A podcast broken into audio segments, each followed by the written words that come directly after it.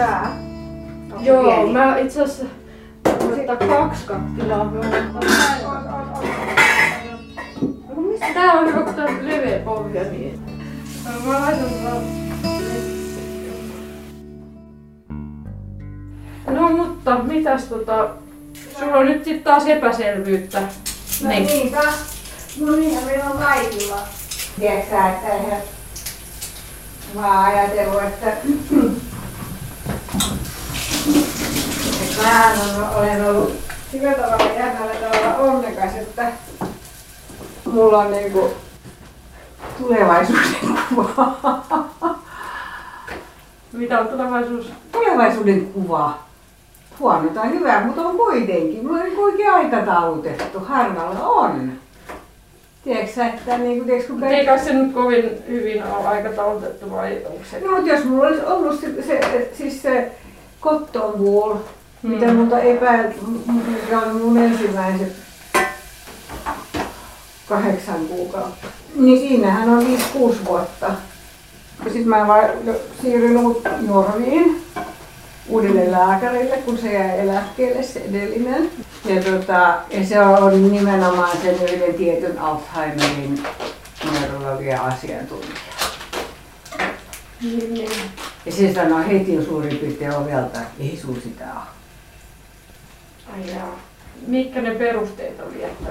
Se kat, niin kuin mun Niinku- niitä tuloksia, Niin. aivokuvia ja muita. Ja sitten tota, nämä tota, halvausoireet ei istu siihen. Että tota, sä oot, joo ei, että kyllä sulla totta kai niin on jotain ja, ja siis niin. Niin Niin. et eihän tää nyt, niin kuin oireethan on ihan samat ja se tulevaisuuden kuva tavallaan, että Niin. että tota, nyt jatketaan tutkimuksia. Niin nyt ne on sitten johonkin muuhun neurologiseen sairauteen liittyvät lievät. Et tota, ja siis on siis aivoireita, että nyt se puhuu semmoisesta kuin, tai oli kirjanokki ohimo, otsalohko, rappeumaa ja sitten neliraajahalvaus ja fatiikki. Että kyllä siinäkin ihan kuule miellettävää on, että, että tota, en ole hirveästi, tämähän tuli vasta muutama viikko sitten, niin eihän tästä niinku, enemmän, tässä on kaikkea sählää taas, niin en, en ole niinku ehtinyt hirveästi nyt tutustua, mutta se mikä oli hirveän hyvä, mulla oli mun äidin paperit mukana. Ja niitä se luki tarkkaan ja se oli kirjannut hirveän hyvin ja kaikki tarkkaan. Ja se oli mun mielestä tosi hyvää työtä, oli oikein hänen potilaana ja mä jään siis sinne Mm. Jorviin. Ja mä menen magneetti, siellä, siellä käydin kanava magneettia ja muuta tässä seuraavaksi. Kiireellisenä, Mm. ensimmäistä kertaa kiireellisenä. Kun mä sanoin sille, että mä sanon joka, paikkaa, että on harmillista ja ärsyttävää, että ei niin kuin, mulla ei ole suunnitelmaa, ei ole minkäänkään maailman yhtä kuntoutusta, fysiotera, ei niinku mitään. Eikä ole nyt diagnoosia. Ei no nyt sitten diagnoosiakaan, joo.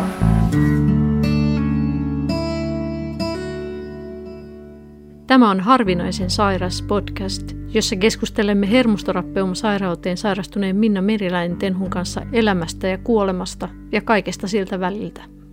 Minna työskenteli ennen sairastumistaan tiedeviestijänä, mutta hän on myös tehnyt filosofian praktikon tutkinnon. Tässä jaksossa menemme peruskysymysten äärelle. Tapaaminen on nauhoitettu marraskuussa 2019 ja Minna oli juuri saanut tietää, että hänen ensimmäinen diagnoosinsa, eli harvinainen Alzheimerin taudin muunnos, olikin väärä diagnoosi. Minä olen toimittaja Mari Heikkilä ja olen Minnan ystävä.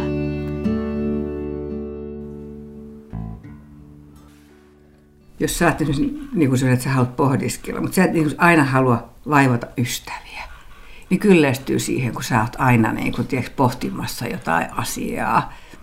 Niin sitten voi olla niin kuin ihan vapauttavaa, että, että sä menetkin juttelemaan jonkun kanssa, joka antaa sulle niin kuin uudenlaisia näkökulmia ehkä ja välineitä niin kuin lähestyä asiaa ehkä toisesta näkökulmasta. Avaa sitä sun kanssa, että se ei, ne on usein sellaisia tilanteita, että niin kuin kaikki muutkin asiat usein, että ei ole yhtä ainoa oikeaa vastausta tavallaan. Että ne pitää vaan niin kuin kaivaa, mikä on sopiva ratkaisumalli tai ajatustapa tässä. Eli se on niin kuin sellaista valistunutta syvällistä keskustelua. No se on vähän semmoistakin joo, mm. että, mutta kyllä tietysti se, että jos mä ajattelen niin kuin asiakkaan näkökulmasta, niin, niin silloin tietysti toiveena hänellä varmaan on se, että on joku ongelma, johon haluaisi apua tai tukea, että miten pitä, pitäisi suhtautua tämmöiseen hankalaan tilanteeseen. No se on ihan hirveän yksilöllistä ja se ei ole Suomessa mitenkään kauhean yleistä, enkä mä ole sitä praktikohommaa tehnyt, mä oon tehnyt muuten sitten vetänyt semmoisia sokraattisia dialogeja, jotka on semmoisia vuoropuheluun perustuvia keskustelujuttuja. Mutta nyt saat toimia sitten praktikkona keskustelemaan. no miten se nyt ottaa? Joo, no, mutta kyllä niin kuin se oikeasti näissä niin kuin tässä, mikä mun taustassa on niin kuin tavallaan, musta se on siinä, niin kuin, se, sen, se on kaunis sillä tavalla, että se perustuu tasavertaisuuteen.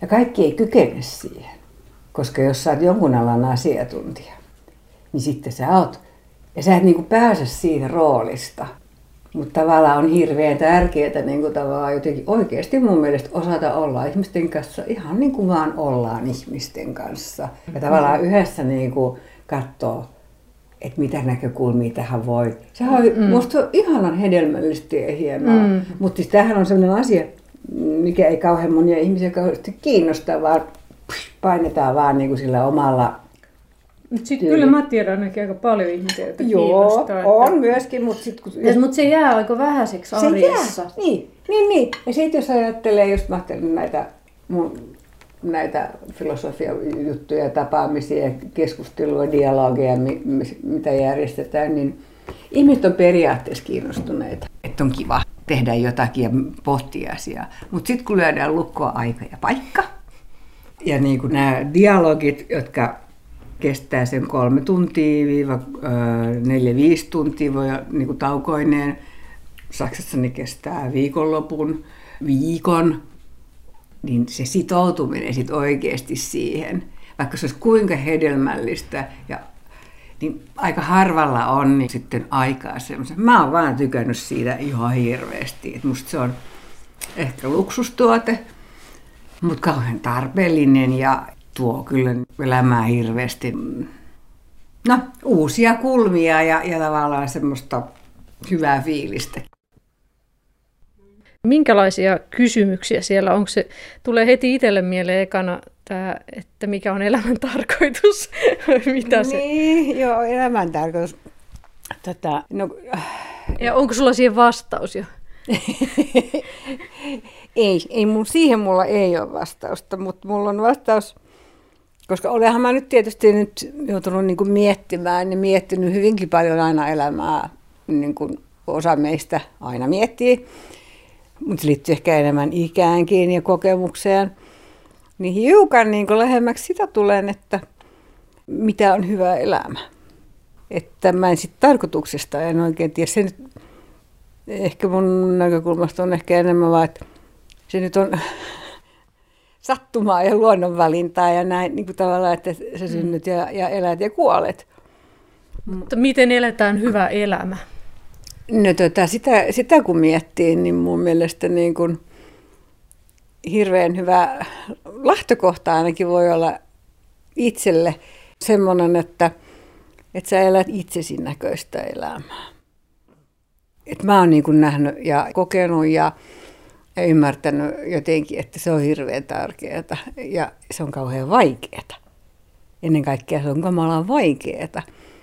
Mutta tavallaan se on aika kestävä tapa olla elämässä ja elää, että sä elät itsesi näköistä elämää, mikä tarkoittaa tiettyä itsekyyttä, mutta sillä tavalla hyvällä tavalla, tavallaan, niin kuin, että ei niin, että kaikki tänne mulle heti, vaan niin kuin jotenkin sillä tavalla, että että sä pystyt niin säilyttämään sen sovun itses kanssa, niin silloin sä pystyt myöskin niin kuin suhtautumaan ympäristöön paljon niin kuin hyväksyvämmin ja, ja ymmärtäväisemmin ja, ja avoimemmin. Puhutaanhan aina niin kuin psykologisessa muualla kaikissa elämän hallintaoppaissa, että ole armollinen itselle. Mä en ihan ehkä käytä semmoisia sanoja, mutta se, että, että elää itsensä näköistä elämää. No tässä on hyvä sitten kysyä tietenkin heti, että kun tilanne on nyt tämä, olet vakavasti sairas ja elämä muuttuu aika radikaalisti, niin miten sitä itsensä näköistä elämää voi, voi rakentaa siinä tilanteessa? Jaa, no tota, ihan hyvin. Ei, ei niin kuin mun mielestä, okei okay, kaikki saa aina jossain jonkinnäköisessä kriisitilanteessa tulee jonkun sellainen shokkivaihe, tässä on niin häm, hämmennys ja hämäännys ja, ja etsitään tietoa ja yritetään ymmärtää. Mutta kyllä mä jotenkin näen sen sillä tavalla, että ne valmiudet, jotka sulla on ollut aikaisemminkin, jos ne ei nyt selkeästi kokonaan katoa, niin sä käytät ne, niitä, mitä sulla on. Ja jos sä oot ollut aikaisemmin, niin kuin esimerkiksi mun tapauksessa, elämänmyönteinen ja kiinnostunut uusista asioista, no kyllä mä jatkan sillä tavalla, että mä oon ilo irti siitä, mistä sen saa. Mm. Et, Klassisista pienistä asioista. Klassisista pienistä, se on nyt näkökulman kysymys. Ei ne on välttämättä pieniä asioita mulle. No mistä asioista tässä tilanteessa sulle tulee iloa? Ai mulle tulee iloa, voi mulle tulee niin hirveästi joka paikassa. Mä niin kuin, ja niin kuin silleen, että huhuhu. Se on jopa, mutta tota, eikö me pidä puhua surusta, eikä, eikä, eikä ilosta, mutta ehkä se on just se, että jos sä oot elämänmyönteinen, niin sä näet sitä iloa ja sä oot aina nähnyt. Ja sun säilyy se, riippumatta siitä, onko vastoinkäymisiä. Ja se on just sitä filosofista ajattelua tavallaan, että hyväksyy sen, että näin on, ja sitten taas vaan katsotaan, että no mutta mitäs tässä nyt silti on. Iloahan siis on, on mä ilahdun niin kuin siitä, että kun sataa vettä ulkona ja pikkutyttö seisoo ja kastelee kukkia vesisateessa. Mä tulen ihan hirveän iloiseksi. Vitsi mikä likka. Niin kuin, tiedätkö, että se tekee nyt itsensä näköistä elämää se likka. Hän haluaa kastella kukkia. Ja hän ei niin kuin ehkä hoksaa tai piittää tai whatever siitä, että sataa. Siitä mä tuun niin kuin jo iloiseksi. No sitten mä menen kierrän korttelin tai menen kortteli yhden se, seinämän. Tulee joku tuttu vastaan, kun koiraa kusetaan. Niin vaihdetaan tai mä tulen siitä iloiseksi. Ja sitten mä saatan nähdä, siis että että tavallaan kun on tämmöinen mustikkametsä-ihminen, joka niin kuin bongaa koko ajan jotain, niin näitä ilonaiheita on ihan hirveästi. Niitä on kotona. Se voi olla kaunis esine, se voi olla koira.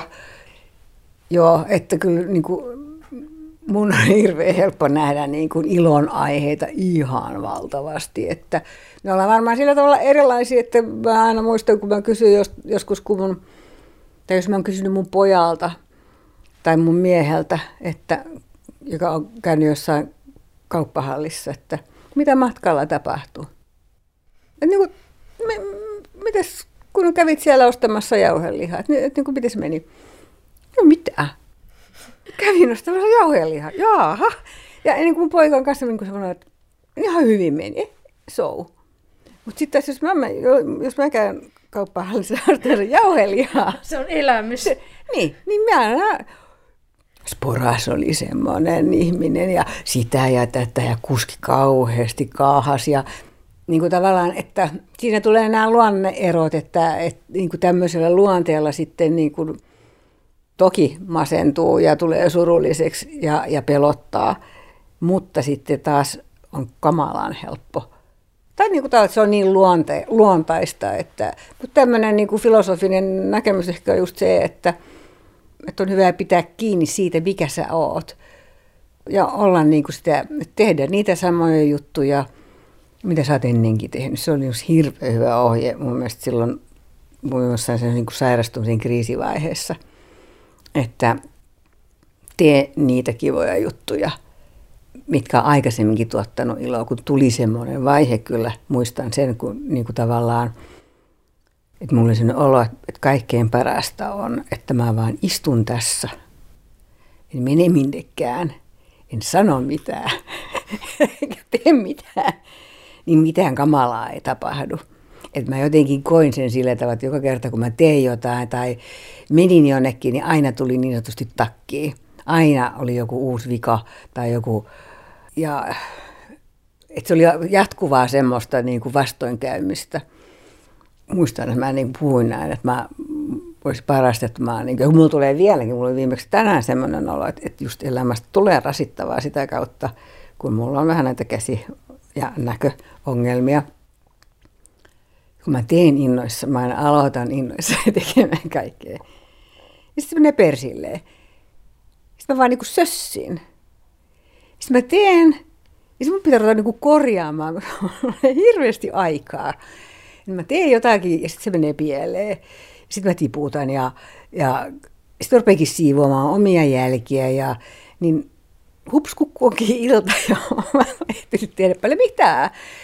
Että aika ei todellakaan käy niin kuin pitkäksi sillä tavalla, jos sen haluaa sitten sille kantilta nähdä, että, että tylsää ei ole. Ja, ärsyttävää voi olla tos, toki just semmoinen, että perkele kun niin kuin, että mistään ei tule mitään, mutta totta kai, mutta näinhän on, näinhän kaikilla terveellä ja sairaala on niitä erilaisia fiiliksiä ja semmoisia päiviä, jolloin kaikki menee pieleen ja juna menee nenä edestä.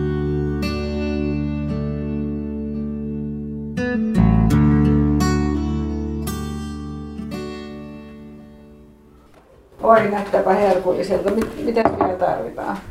Joku semmoinen kauha. No, siellä samassa. Tota, Eikö niin täällä? täällä, siellä on erilaisia. Onko sulla pastakauhaa? On, on. Joo. Niin, ei kun sit mä olin siellä, kato kun tota, mä oon suunnitellut salaa, sitten toista chihua. Okei. Eikö mä sulle kertonut? Oi kauhia. joo joo. Että jos kaikki menee hyvin, Mm. mä oon aina ajatellut, että kun mä eläkkelen, niin mä otan Salmalle Kaveri. kaverin. Mut niin, että mä oon itse kotona. Että... Ja sit mä ajattelin, että no, nyt mä oon kotona ja elämä on vähän tylsää. Että tota, mä voisin nyt sitten katsoa, että jos mä parjaan rollaattorin kanssa talven yli ja poika sanoo, että joo, fine. Ja lääkäri sanoo, että joo. Ja näin, niin sitten mä otan keväällä mahdollisesti toisen chihun. Sitten mä kerroin, että puhuin tästä sille lääkärille, että tämä on nyt ratkaiseva kysymys, mitä mieltä hän on, niin kuin, että mulla on yksi koira, että Mm. ne pieni, että mä oon vähän ajatellut. Ne lääkärit sanoo, että kaikki mikä tekee niin kuin elämän mielekkääksi kivaksi, sitä, sitä pitää tehdä. Mm. Että joo, ja mä, niin, että mulla on jo yksi, että, että mä nyt ajattelin ottaa niin kuin toisen. Ja se, että joo joo, että ihan hyvä, että, tota, että kyllä ne ulkoilutuksetkin varmaan siihen jotain apua saa. Ja tota, mikä on kyllä semmoinen kyseenalainen asia. Sitten se sanoo, kysyy multa, että siis mä kirjoitanko reseptiin kaksi kertaa chihu. Eikö se ole ihanaa? Aika ihan. Vähän kuule. Sitten mä laitoin mun pojalle, kun se on siellä Ausseissa. Mä laitoin sille viestin, että Sait resepti. niin, että kävin lääkärissä ja kaikki menee uusiksi ja lälälälä, mutta että sain reseptin kaksi kertaa chihu.